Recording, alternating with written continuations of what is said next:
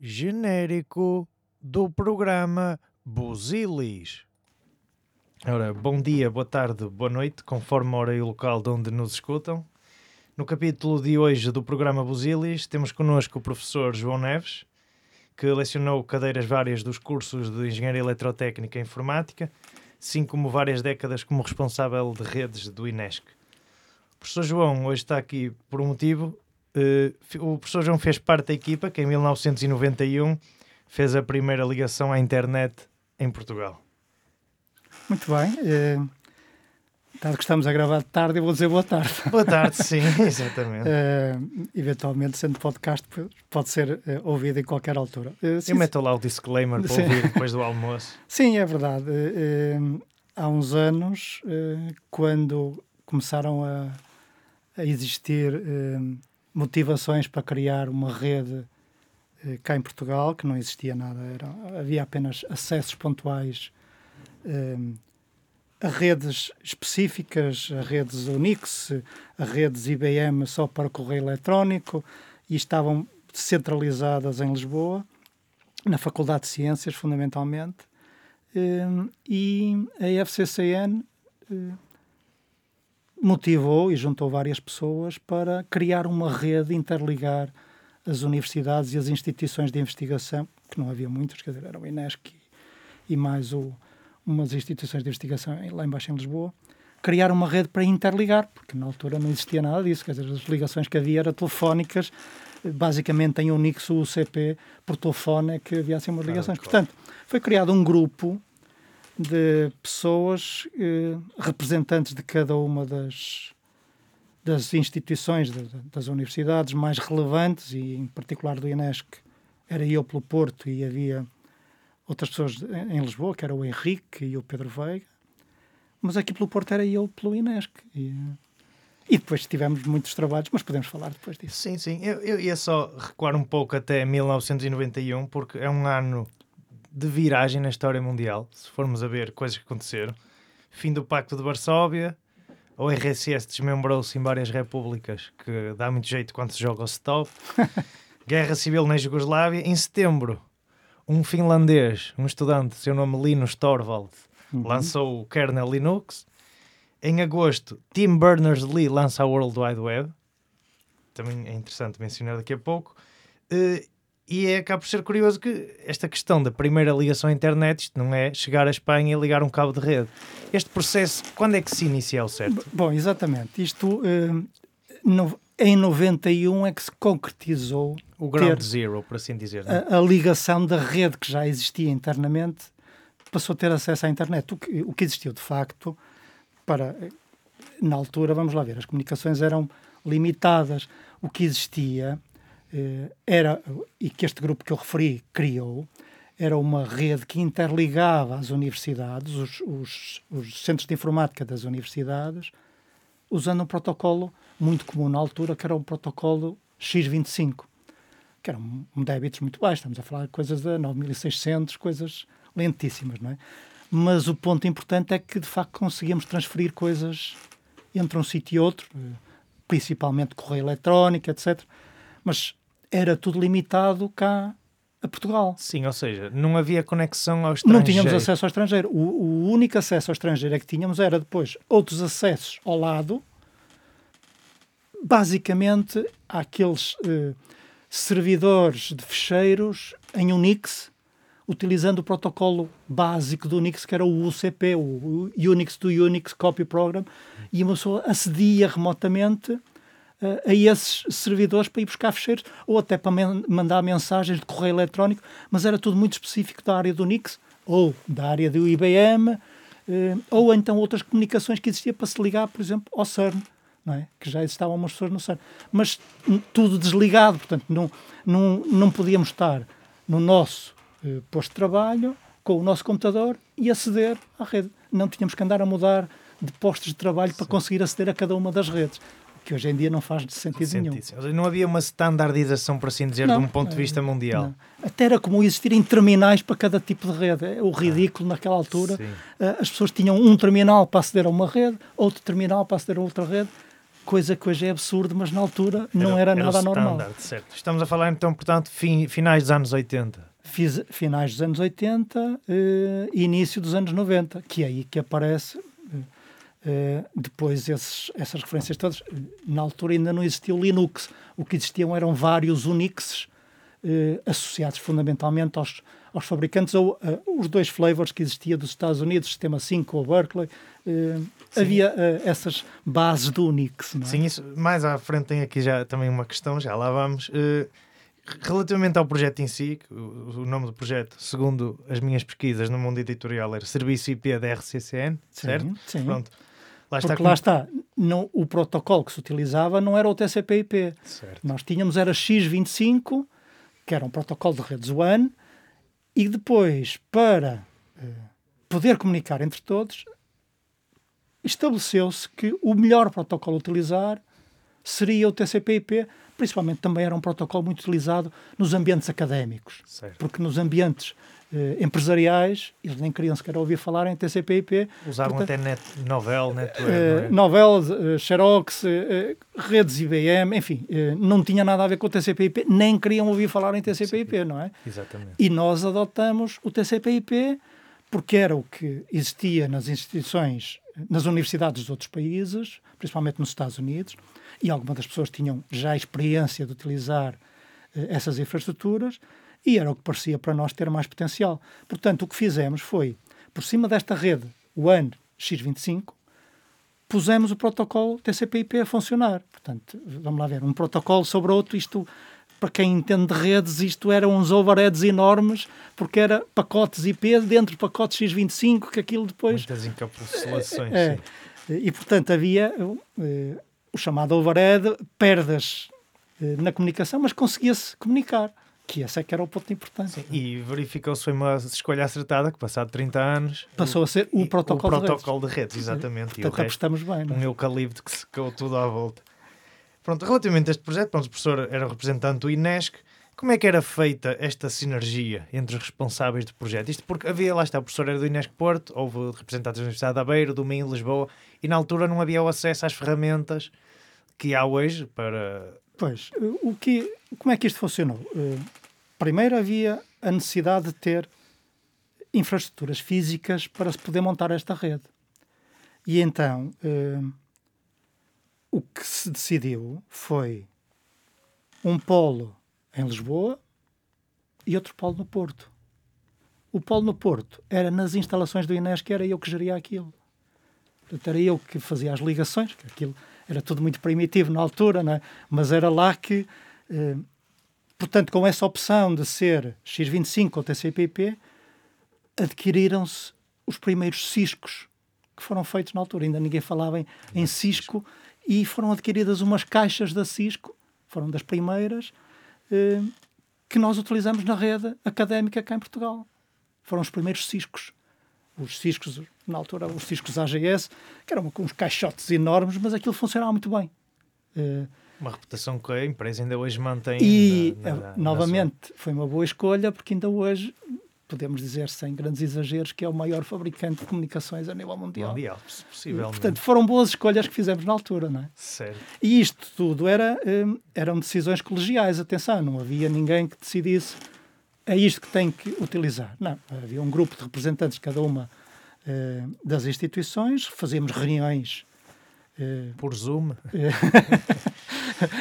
o nosso Zoom era mais presencial, pois. fazíamos reuniões, mas aí fazíamos reuniões deslocalizadas, não eram sempre reuniões em Lisboa, reuni fazíamos reuniões aqui no Porto, chegamos a fazer também em Braga. Nos, di nos diferentes polos. Nos diferentes polos que existiam. Também não era Força. Braga, Porto, Aveiro. Aveiro, Coimbra também tinha, e depois era Lisboa. E também havia uns tipos que depois foram para Évora, que eram uns tipos muito interessantes, mas esses estavam na Faculdade de Ciências em Lisboa e depois é que foram para Évora. Certo. Uh, uh, falou e, e, ao próximo, passo seguinte que ia falar aqui na entrevista a nível de equipamento, porque estamos a falar 91 um país que ainda bebia, aquel, ainda bebia aquela ressaca de 48 anos da ditadura, ainda está muito atrasado. E uh, associava-se muito a ideia de computadores ora a produtos de ficção científica, ora o ZX Spectrum começou nessa altura a ficar mais popularizado.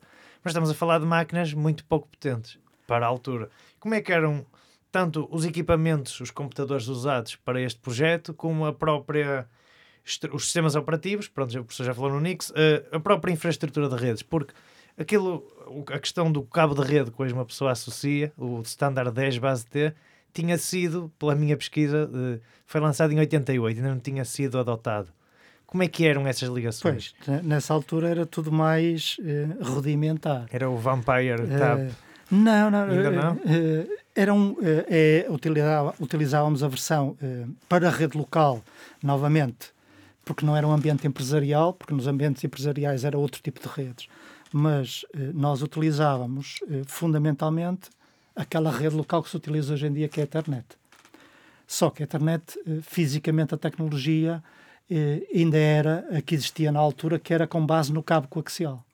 E então tínhamos a internet com cabo coaxial grosso e fino, que depois na prática se traduzia em ter um cabo amarelo, por isso é que era conhecida como sendo a internet de cabo amarelo, que era o cabo coaxial mais grosso, e, e só para teres uma ideia de, de, de como aquilo era rudimentar e não era barato. Aquilo era um cabo coaxial em que havia uma garra que fazia contacto com o, o, núcleo do cabo coaxial, portanto tem um cabo no núcleo e tem a malha no exterior. Portanto, fazia-se um furo e para comunicar punha-se um pino a contacto com, com o núcleo, com o cabo no núcleo e depois outro com a malha e depois isso é que se ligava ao computador. E esse adaptador que fazia essa ligação era o chamado transceiver. Para teres uma noção, um transceiver nessa altura custava 250 contos. Ora, 250 contos, uh, na altura, uh, era quase o, o preço. Não, um computador portátil, um computador desktop custava 500 contos, não é? Uh, portanto, o transceiver para ligar à rede custava metade do preço, preço do, do computador. computador desktop, não é? Portanto, era uma coisa caríssima.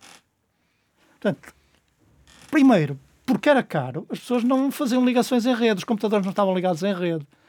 Só onde havia já algum financiamento é que podíamos fazer redes para ligar computadores que tinha uh, meia dúzia de computadores, não é? Portanto, porque era caro, só depois quando passou a existir a Chipernet, a rede, a internet barata, é que começou a ser, que foi com cabo coaxial fino, e só depois é que passou para o, o para entrançado, o twisted pair do 10 base T, não é? Portanto, nessa altura... O que já, então, já mais até finais dos anos 90. Sim, sim. sim porque uh, a principal limitação era o custo do equipamento, era caríssimo, não é? Uh, e por isso é que as pessoas eram obrigadas a não ligar os computadores em rede porque não tinham orçamento para isso. É? Até mesmo ligar um desktop à rede era caríssimo. Só o, os acessórios para ligar à rede, o controlador, a placa Ethernet para ligar à rede, era quase por exagero, era quase tanto como o custo do desktop. Se não era quase tanto, era mais de metade do custo do desktop. Portanto, estávamos a gastar um dinheirão só para ligar à rede. É? Sim, era para ter dois computadores em rede, tinha que se comprar quase. Era três, era, era um terceiro que era o preço. Exatamente. Portanto, o problema da rede é porque era muito caro. Não é? é? Porque a tecnologia ainda não estava muito desenvolvida. Só depois é que começou a simplificar e a tornar mais barato. Exatamente. E do ponto de vista de sistemas operativos? Estamos a falar novamente, de um pré-Linux. Novamente, eh, Quais eram as eu, versões eu do sou da opinião é que não há pré-Linux. O Linux é que é um Unix simplificado. Okay. Eh, portanto, eu trabalhei com o Unix, Unix uh, uh, Berkeley, que era aquilo que eu gostava mais. Há o sistema 5, que é o que agora é mais comum usar. Eu gostava mais de usar o de Berkeley, o BSD, a versão BSD. Uh, portanto, era, havia dois Unix, fundamentalmente, e, e novamente, os, ambi os ambientes Unix eram nos ambientes académicos.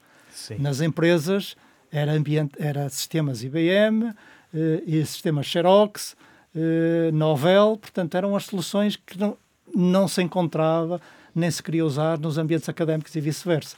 Portanto, nos ambientes académicos era vulgar termos um fabricante que era muito poderoso, que tinha um sistema operativo muito bom, e eu vou-te já dizer porque é que ele é muito bom e, e, quais são as consequências disso, que era a Digital, a DEC, e que tinha um sistema operativo o que se chamava o V. Oh, exatamente, a DEC fabricou os PDPs, foram as primeiras máquinas a fazer controlo de tudo e que tinha, eh, e tinha um sistema operativo de controle industrial que era o RSX-11, que corria no PDP-11. Mas para os ambientes académicos, que em quase todas as universidades se utilizava muito, que era os, os DECs, os digital, eh, que eram os sistemas, os sistemas VAX, e, os, e utilizavam o sistema operativo VAX VMS, em que VMS era, era o primeiro sistema operativo com Virtual Memory System, que era um sistema operativo que permitia trabalhar com uma memória virtual de 2 GB. Na altura havia a limitação da memória convencional. Estamos a falar de sistemas que não tinham nem megas de memória, alguns tinham capas, capas não é? Portanto, é disso que estamos a falar na, na, na data, não é? Certo. um, eu lembro-me que no, no Inesc nós tínhamos um mini supercomputador que era um VAX, um VAX 11650, que ele tinha 16 mega de memória. Mini supercomputador, pois. 16 mega de memória. E o mini supercomputador tinha só o processador, o tamanho dele era, imaginemos, pá, o tamanho de uma máquina de lavar, estás a ver? Era isso o, a caixa onde estava o sistema, o, o controlador, eh, a motherboard e a memória. Porque outro, outra caixa ao lado, do mesmo tamanho, é onde estava o disco e é onde estava a tape de backup. Portanto, imagina duas máquinas de lavar, do tamanho de duas máquinas de lavar, uma ao lado do outro, era o nosso mini supercomputador e a área toda que ocupava tinha que estar numa sala refrigerada, etc., porque aquilo aquecia enorme. É? E consumos energéticos enormes. Claro, calculo. claro, claro. É? Portanto, isto é, era o topo de gama na altura. Eh, quer dizer, havia muito melhor, mas era preciso ter muito mais dinheiro que em Portugal não Sim, que não, não havia. mas pronto, portanto, nos ambientes académicos, o que nós tínhamos era, fundamentalmente, eh, VMS, eh, e tínhamos também. Porque também, eh, vamos lá ver, eh, porque eh, o ambiente académico em Portugal estava muito ligado e havia um estímulo muito forte para a cooperação com o CERN.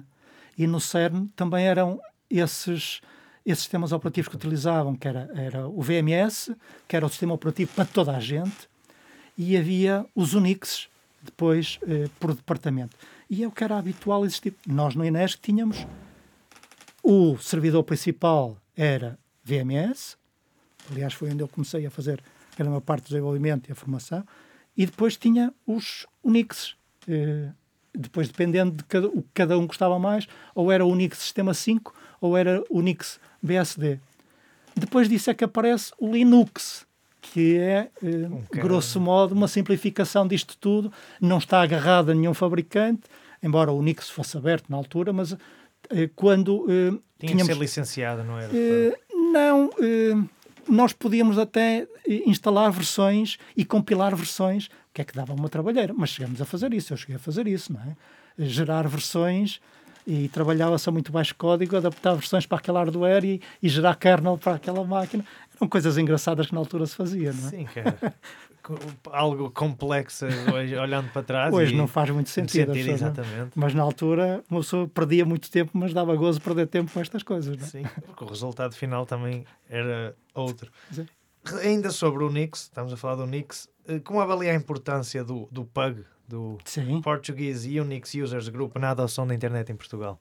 Ora bom. Penso que o primeiro os ISPs foi a custa não, ou não? não? Vamos lá ver. Eu aí, por acaso, conheço bem, porque eu acompanhei na altura. Na altura o PUG, eh, que na altura era liderado pelo meu amigo Legato Martins, eh, na altura, e... É considerado por muitos o pai da internet Ele Portugal, fazia parte do grupo do... onde nós todos estávamos envolvidos, não é? mas ele era uma das pessoas que estimulava bastante. E por isso é que há, há quem diga Pronto, Sim, eu, é não, eu, não, quero estar aqui Sim, porque há outros que acham que foram eles os pais. Portanto... São a mãe, eles são a pronto, mãe. Uh, pronto, mas o, legato, digamos que o legato teve um papel muito importante no, no, na motivação e na criação de uh, condições para que fosse criada a rede cá em Portugal, porque ele vinha pela Faculdade de Ciências e a Faculdade de Ciências, uh, desculpa, ele vinha da Nova e, e, tinha muita, uh, muito peso por trás para o apoiar na,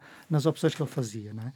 E ele, para além disso, ele era o, o presidente do eh, e qual era o ponto importante? É que o PUG era das poucas instituições que tinha acesso à rede.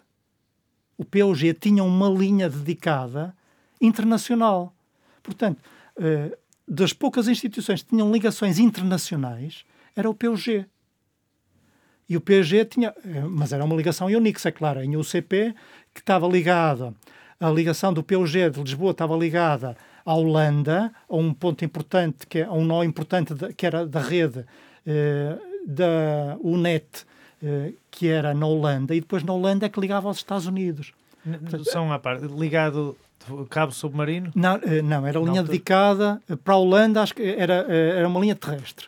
Era linha telefónica normal, mas era para a Holanda. Uh, nessa altura, cabo submarino uh, é que era da, da Holanda, é que era, é que era para os Estados Unidos. Cá em Portugal, não. Nessa altura ainda não existia, nenhum deles utilizava ligação submarino para cabo submarino para, para nenhum sítio. Não, eram tudo ligações terrestres. Uh, e, portanto, o POG teve um papel importante aí, porquê? Primeiro, porque foram os, eram dos poucos que tinham uma ligação para o exterior, para, uma, para a internet. E depois foi no POG que se começou a fazer o primeiro registro de domínios cá em Portugal. Portanto, eh, o registro de domínios e a gestão dos domínios em Portugal foi primeiro feito pelo POG. E o POG depois é que decidiu ceder gratuitamente à FCCN a gestão do domínio PT. E foi aí que a FCCN criou o DNS-PT, que depois foi eh, eh, individualizado e agora é uma empresa eh, eh, que vende serviços de gestão de domínios. Não é? Mas isso tudo foi o PUG o primeiro a registar o domínio PT e a gerir o domínio PT. Foi o PUG. O Legato e mais duas pessoas trabalhavam com ele. E funcionava, portanto, daí a importância deles, não é? Ok, certo. Uh, olhando esta distância, nem, nem precisa ser tantos anos, passado 10 anos, quando, ou seja, já em 2001 já começou a haver um certo boom, vocês tinham noção que, que a internet ia atingir os requintes que atingiu? Pois. Esta influência que é quase um bem essencial nos tempos que correm, se pensarmos bem. Pois, o, a percepção foi que, eh, tal como disseste há bocado e, e bem, eh, o TCP/IP e a internet foi um eucalipto, não é? Que secou tudo à volta.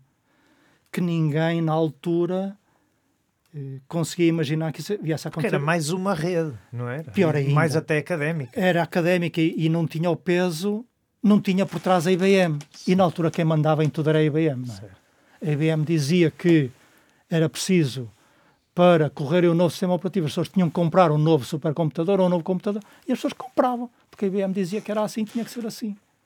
A IBM decidia que tinha que se eh, encaminhar e a rede tinha que ser desta maneira e toda a gente comprava o que a IBM dizia. Era assim que o mercado funcionava. Não é? Portanto, as soluções que existiam na altura eram muito ditadas por, por estes fabricantes muito poderosos. Ninguém imaginava na altura que a IBM ia resultar naquilo que é agora que Quer dizer, agora a maior parte das pessoas agora não entende o valor que a IBM tinha na altura. Agora é mais uma empresa, a IBM. A questão de PC é o do IBM PC, é clones do IBM PC que depois sim, foram feitos sim, hoje em foi, dia. Sim. É, mas era tão absurdo quanto isto, é que a própria IBM criou o PC, criou o IBM o PC, BIOS, só que um PC não conseguia comunicar com o mainframe porque eram incompatíveis eh, o, os sistemas básicos de, de informação eh, eram incompatíveis eh, entre um, eh, um mainframe e o PC. Portanto, o, a própria IBM tinha estas incongruências. Os seus equipamentos não comunicavam uns entre si porque tinham tecnologias completamente distintas, não é? Pronto, mas daí resultou que, portanto, com este cenário, ninguém acreditava que o TCP/IP, a internet, viesse a acontecer o que aconteceu. No entanto, surgiu uma pista muito importante que foi a web. Uh, Também em facto, 91, curiosamente. Sim, foi... foi se não foi em 91, foi, se foi eu, em 92, mas não, foi... foi em 91 que eu fui pesquisar. Foi setembro, mas foi sim. nessa altura que apareceu uh, a web no CERN, novamente, no CERN na Suíça. Suíça e França, não é? Uh, mas, novamente, foi lá que nasceu este serviço que as pessoas começaram a achar extraordinário, porque vamos lá ver, na altura, quem quisesse aceder à informação tinha que utilizar umas ferramentas muito rudimentares para aceder a repositórios de fecheiros. E isto a web não era um repositório de fecheiros, era algo mais. Era documentos com conteúdo que depois podia fazer ligação a fecheiros. Até lá, até lá era apenas uma pessoa pesquisava a informação em fecheiros, não é? E havia ferramentas próprias para procurar estes repositórios de fecheiros. Era só isto. Com a web, não. Com a web já, já havia ali conteúdo, já havia documentos que se podia ler na hora sem ter que estar a fazer download do fecheiro. Portanto, isto já deu a entender que, alto, afinal, isto se calhar vai potenciar muito mais a utilização da internet. E de facto foi o que aconteceu, não é? E atrás da web apareceram outros serviços que, para complementar aquela facilidade. Isso. E depois, porque eh, também coincidiu, e talvez eh, a necessidade estimulou o engenho, não é? Coincidiu com a melhoria das interfaces gráficas até aí as interfaces gráficas dos computadores eram muito rudimentares, não é? Eh, até os próprios sistemas operativos, quer dizer, sem considerar os Macintosh. Os Macintosh tinham... Já em 84. Sim, nós no Inesc, quando abriu o Inesc aqui no Porto, nós, os nossos computadores básicos eram Macintosh. Eram daqueles, daqueles caixotes. O ecrã era pequenino, mas aquilo tinha uma interface gráfica fantástica. Quando se punha ao lado um DOS com, com aquele Windows grosseiro, quer dizer... Tanto que o Windows, nessa altura, era simplesmente a interface gráfica, não, nem era um sistema operativo. Não, era, não era. Não corria por cima do DOS. Exatamente. E era uma coisa grosseira em que eh, os desenhos eram mais que grotescos, que nem se comparava com os Macintosh. Portanto, os únicos que tinham uma interface gráfica boa eram os Macintosh. Agora, nem toda a gente tinha orçamento para comprar Macintosh. Macintosh é? claro. Pronto. Mas, eh, voltando com, com o web, as pessoas começaram a achar importantes as interfaces gráficas e a melhorar as capacidades gráficas.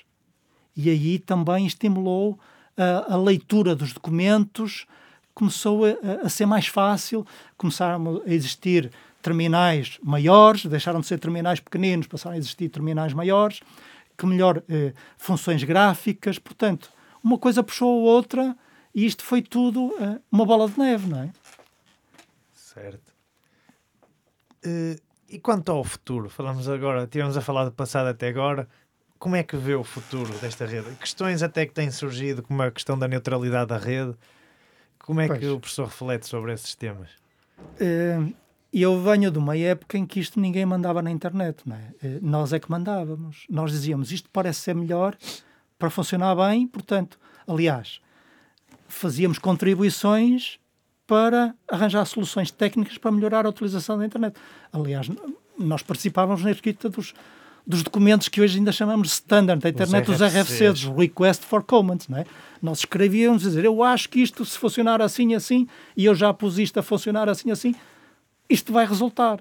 Portanto, ninguém mandava. Uh, as pessoas uh, recebiam propostas e, e, depois concordavam ou não executar aquilo daquela maneira e haviam standard de facto. Hoje em dia, por vários motivos, quer por razões eh, de algumas organizações eh, de fiscalização eh, e, entidades ligadas a governos para fazer o controle da utilização da rede e do ponto de vista de divulgação de informação, isto está a implicar que em muitos países a rede já seja controlada, embora as pessoas não saibam. Começa por algo tão básico como o controle do DNS de um, de um país, não é? Limitar o acesso a alguns eh, endereços. Os endereços que são utilizados são aqueles que o servidor, que a instituição reguladora, diz que resolve. Com a vantagem de só resolver naquilo que eles querem. E depois, do ponto de vista de controle, eles sabem que as pessoas estão a perguntar. Sabem quem está a perguntar sobre o quê. E depois dá-lhes acesso ou não. Isto para além depois de qualquer firewall que vá filtrar a informação. E Só, eh, que é o exemplo disso, é os servidores de root de, da Rússia não é? e de outros países também que, que o fazem, da China, etc. Portanto, o controle começa logo aí.